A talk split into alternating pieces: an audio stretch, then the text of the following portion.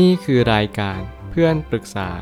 เป็นรายการที่จะนำประสบการณ์ต่างๆ มาเล่าเรื่องร้อยเรียงเรื่องราว ให้เกิดประโยชน์แก่ผู้ฟังครับ สวัสดีครับผมแอดมินเพจเพื่อนปรึกษาครับ วันนี้ผมอยากจะมาชวนคุยเรื่อง ถือหุ้นผู้ชนะให้นานที่สุด และขายหุ้นผู้แพ้ออกไปให้เร็วที่สุด ข้อความทวิตจาก Mark Minervini ได้เขียนข้อความไว้ว่า ในตลาดหุ้นนั้น คุณจะแสดงออกถึงความยอดเยี่ยมได้จากการเทรดที่มีการทบต้น ไม่ใช่การถือผู้แพ้ต่อไปโดยการถือหุ้นที่แพ้นั้น จะเอากำไรจากหุ้นที่ชนะไปหมด และโดยเวลาที่คุณได้นั่งรอเพื่อหาจังหวะที่ใช่ ก็จะมีมือใหม่ที่เข้าไปซื้อหุ้นผู้แพ้อยู่เสมอ เมื่อการเทรดหุ้นนั้นคือสิ่งที่เราต้องเรียนรู้สิ่งหนึ่งที่สำคัญที่สุด ก็คือการถือหุ้นผู้ชนะให้นานที่สุดนั่นเองในความหมายของการถือหุ้นผู้ชนะนั่นหมายความว่า เราได้เรียนรู้สิ่งที่สำคัญที่สุด ก็คือการที่หุ้นตัวนั้นได้ทำนิวไฮตลอดเวลา ไม่ว่าจะเป็นยกโลหรือนิวไฮก็ตาม นี่คือสัญญาณที่ชัดเจนว่าหุ้นตัวนี้กำลังทำจุดสูงสุดใหม่ต่อเนื่อง นี่คือสัญญาณแรกซึ่ง แต่ละคนก็จะมีประสบการณ์ที่แตกต่างกัน มีกลยุทธ์ มีวิธีการที่จะสังเกตว่าหุ้นตัวนี้ควรจะถือต่อหรือควรจะขายทิ้ง ไม่ว่าคุณจะดูโวลุ่มดูเส้นค่าเฉลี่ย หรืออะไรก็ตามแต่ไม่ว่าจะเป็นโมเมนตัมของหุ้นหุ้นนั้นว่ามันเสียแนวโน้มไปหรือยัง ซึ่งสิ่งสิ่งนี้มันเป็นสิ่งที่เน้นย้ำว่าคุณต้องเรียนรู้ และใช้ประสบการณ์อย่างยิ่งยวด พยายามเรียนรู้ว่าหุ้นผู้แพ้นั้นมีอยู่เต็มตลาดเลย มีหุ้นผู้ชนะอยู่ไม่กี่ตัว ซึ่งนั่นแหละคือภารกิจที่คุณต้องตามหานั่นก็คือ คุณจะตามหาบริษัท หรือหุ้นในหุ้นหนึ่งที่เป็นผู้ชนะตลอดการได้อย่างไร ผมไปตั้งคำถามขึ้นมาว่าความสามารถในการเทรด จะเนื่องด้วยจากประสบการณ์ที่เรามีต่ออดีต ที่เราเคยมี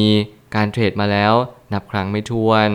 หากคุณเป็นคนที่เป็น นักลงทุนและนักเทรดไปด้วยกันแน่นอนคุณอาจจะมีประสบการณ์ในการเทรด ไม่มากเท่าที่ควรแต่ถ้าเกิดสมมติคุณเป็นนักลงทุนเลย แล้วคุณไม่รู้ในเรื่องของการเทรดเลยแม้แต่น้อย นี่คือการที่คุณได้เริ่มต้น อย่างแท้จริงว่าการเทรดนั้นไม่ใช่เรื่องง่าย มันคืออีกโลกโลกหนึ่ง มันคือการมองมุมต่างจากการลงทุนอย่างสิ้นเชิงแต่ถ้าเกิดสมมติคุณเป็นนักเทรดอยู่แล้ว ผมก็ยินดีด้วยว่านี่เคล็ดลับที่สำคัญยิ่งในการที่คุณจะประสบความสำเร็จในการเทรดหุ้นในระยะยาว ไม่ว่าอะไรจะเกิดขึ้นต่อให้คุณ ล้มลุกคุกคานสักเพียงใด แต่การยืนหยัดต่อสู้การมี position sizing การมี edge หรือว่ากรอบการลงทุนที่ชัดเจนจะทำให้คุณรอดพ้น จากอุปสรรคต่างๆ นานาในตลาดหุ้น อย่างแน่นอน ขอให้คุณเรียนรู้ว่าทุกครั้งที่คุณเทรดมันมีอะไรที่คุณต้องแก้ไขปรับปรุงบ้างหรือเปล่า หุ้นผู้ชนะคือหุ้นที่เราสามารถถือได้จนจบเทรนซึ่งไม่ใช่เรื่องง่ายในการจะทำให้เราสามารถกอบโกยกำไร จากการขึ้นครั้งนี้ได้ แล้วก็ให้เราเรียนรู้จากสิ่งสิ่งหนึ่งในชีวิตนั่นก็คือ เราจะสามารถเทรดอย่างไรเพื่อให้เรามีรายได้ cover รายจ่ายบางคนเป็นนักเทรดอาชีพ คุณต้องมีเป้าหมายที่ชัดว่า คุณจะหาเงินนี้ไปเพื่ออะไรกัน ถ้าเกิดสมมติคุณไม่มีเป้าหมายชัดเจนแน่นอนทุกคนที่เข้ามาเทรดในตลาดหุ้น ทุกคนมีความคาดหวังยิ่งยิ่งว่าฉันจะต้องร่ำรวย ฉันจะมีอิสรภาพทางการเงิน โดยที่ตัวทุกๆคนก็หลงลืมไปสิ่งหนึ่งที่สำคัญที่สุดนั่นก็คือ ประสบการณ์การลงทุน คุณจะไม่มีวันที่จะเข้าใจการลงทุนได้ทั้งหมด ถ้าเกิดสมมติ คุณไม่เข้าใจ สิ่งที่เรียกว่าแนวโน้มหรือเทรนด์เพราะสิ่งที่สำคัญที่สุดที่จะกำหนดเทรนด์นั่นคือตัวผลกำไรของบริษัท อัตราการเติบโต รวมไปถึงคนนั้นให้ค่ากับบริษัทนั้นเป็นอย่างไร ช่วงนี้มีข่าว ช่วงนี้มีโวลุ่มเข้าไหมในหุ้นหุ้นนี้ อนาคตนั้นสดใสไหมมีโปรเจกต์ใหม่ ๆ เข้ามาบ้างหรือเปล่า สิ่งนี้แหละเป็นตัวจุดชนวนให้ มีคนหลายคนนั้นได้เข้ามาถือหุ้นหุ้นนั้นเป็นเหมือนกระแสมากกว่า แล้วมันก็เป็นสิ่งที่ทำให้เราได้กอบโกยกำไรได้พอสมควรจากสิ่งสิ่งนี้ ซึ่งคนที่เป็นนักเทรด หรือว่าเขาเลือกที่จะถือหุ้นผู้ชนะเนี่ยเขาก็ต้องเล็งเห็นสิ่งหนึ่งที่สำคัญนั่นก็คือ การเติบโตของบริษัทนั่นเอง เราจงเรียนรู้สิ่งนี้ให้มากเข้าไว้ และเข้าใจว่าหุ้นเนี่ยมันก็เป็นไปตามสิ่งที่บริษัทนั้นเป็นไปมันเป็นภาพสะท้อนก่อนที่บริษัทนั้นเป็นไปมากกว่า นั่นจึงเป็นการสังเกตของแต่ละคนที่ไม่เท่าเทียมกัน มันจึงเป็นความแตกต่างว่าทำไมบางคนเก่งกว่าบางคนไม่เก่งเลย ทั้งสิ่งอันนี้ต้องใช้ประสบการณ์อย่างยิ่ง ในการที่คุณจะสามารถหาหุ้นผู้ชนะเจอจริง ๆ หุ้นผู้แพ้คือหุ้นที่มือใหม่มักจะถือนานสุด และก็รอคอยให้มันขึ้น ทั้งๆที่เราไม่รู้เลยว่า อนาคตของหุ้นนี้จะเป็นอย่างไร จงอย่ารอให้หุ้นขึ้น แน่นอนนี่คือประสบการณ์ของผมเอง ทุกคนก็คืออย่าคาดหวังให้หุ้นนั้นถูกที่สุด เราจะได้กำไรจากหุ้นหุ้นนั้นมากที่สุด แต่ในความเป็นจริงหากเป็นเช่นนั้นไม่ มันเป็นความรู้สึกว่าเออในการที่เราถือหุ้นหุ้นหนึ่งเนี่ยมันก็มีสตอรี่ของมัน แน่นอนเราต้องโฟกัสกับการลงทุน กับการเทรด ให้แยกออกจากกันอย่างเด็ดขาดก่อนแล้วเราจึงเลือกในสิ่งที่เราลงทุนหรือว่าเทรดไป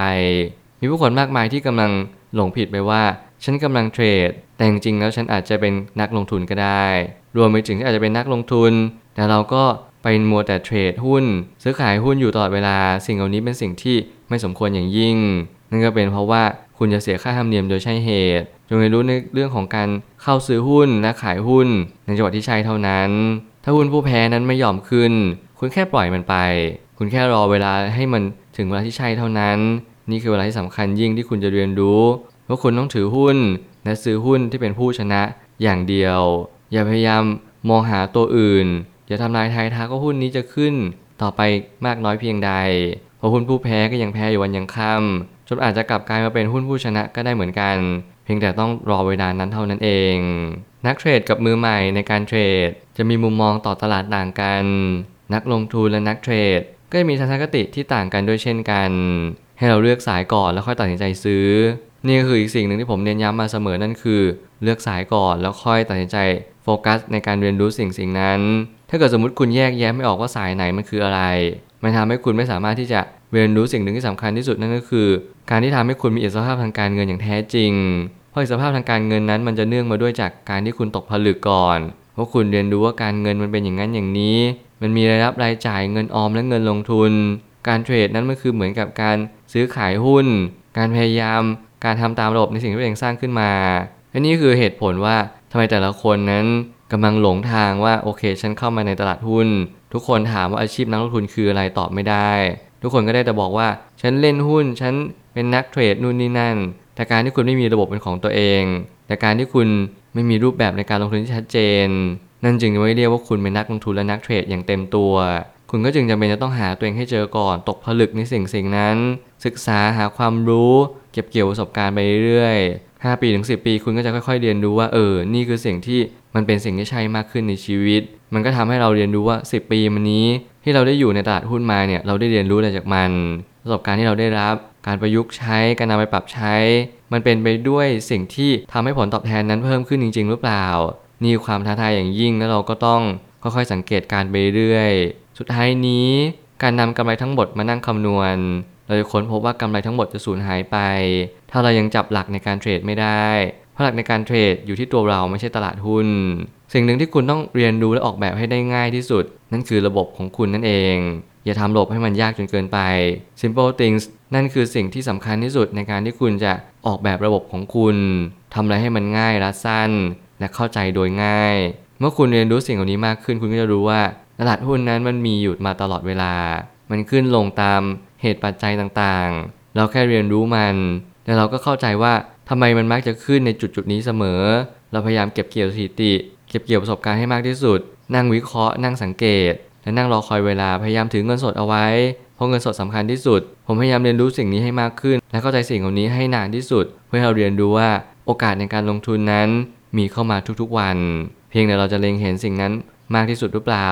มันขึ้นอยู่กับประสบการณ์ จังหวะ และก็โชคชะตาของเราเอง ขอให้ทุกๆ คนที่เข้ามาในตลาดหุ้น ไม่ว่าคุณจะเป็นนักลงทุนหรือนักเทรด ขอให้คุณโฟกัสกับแผนการที่คุณตั้งใจเอาไว้ pattern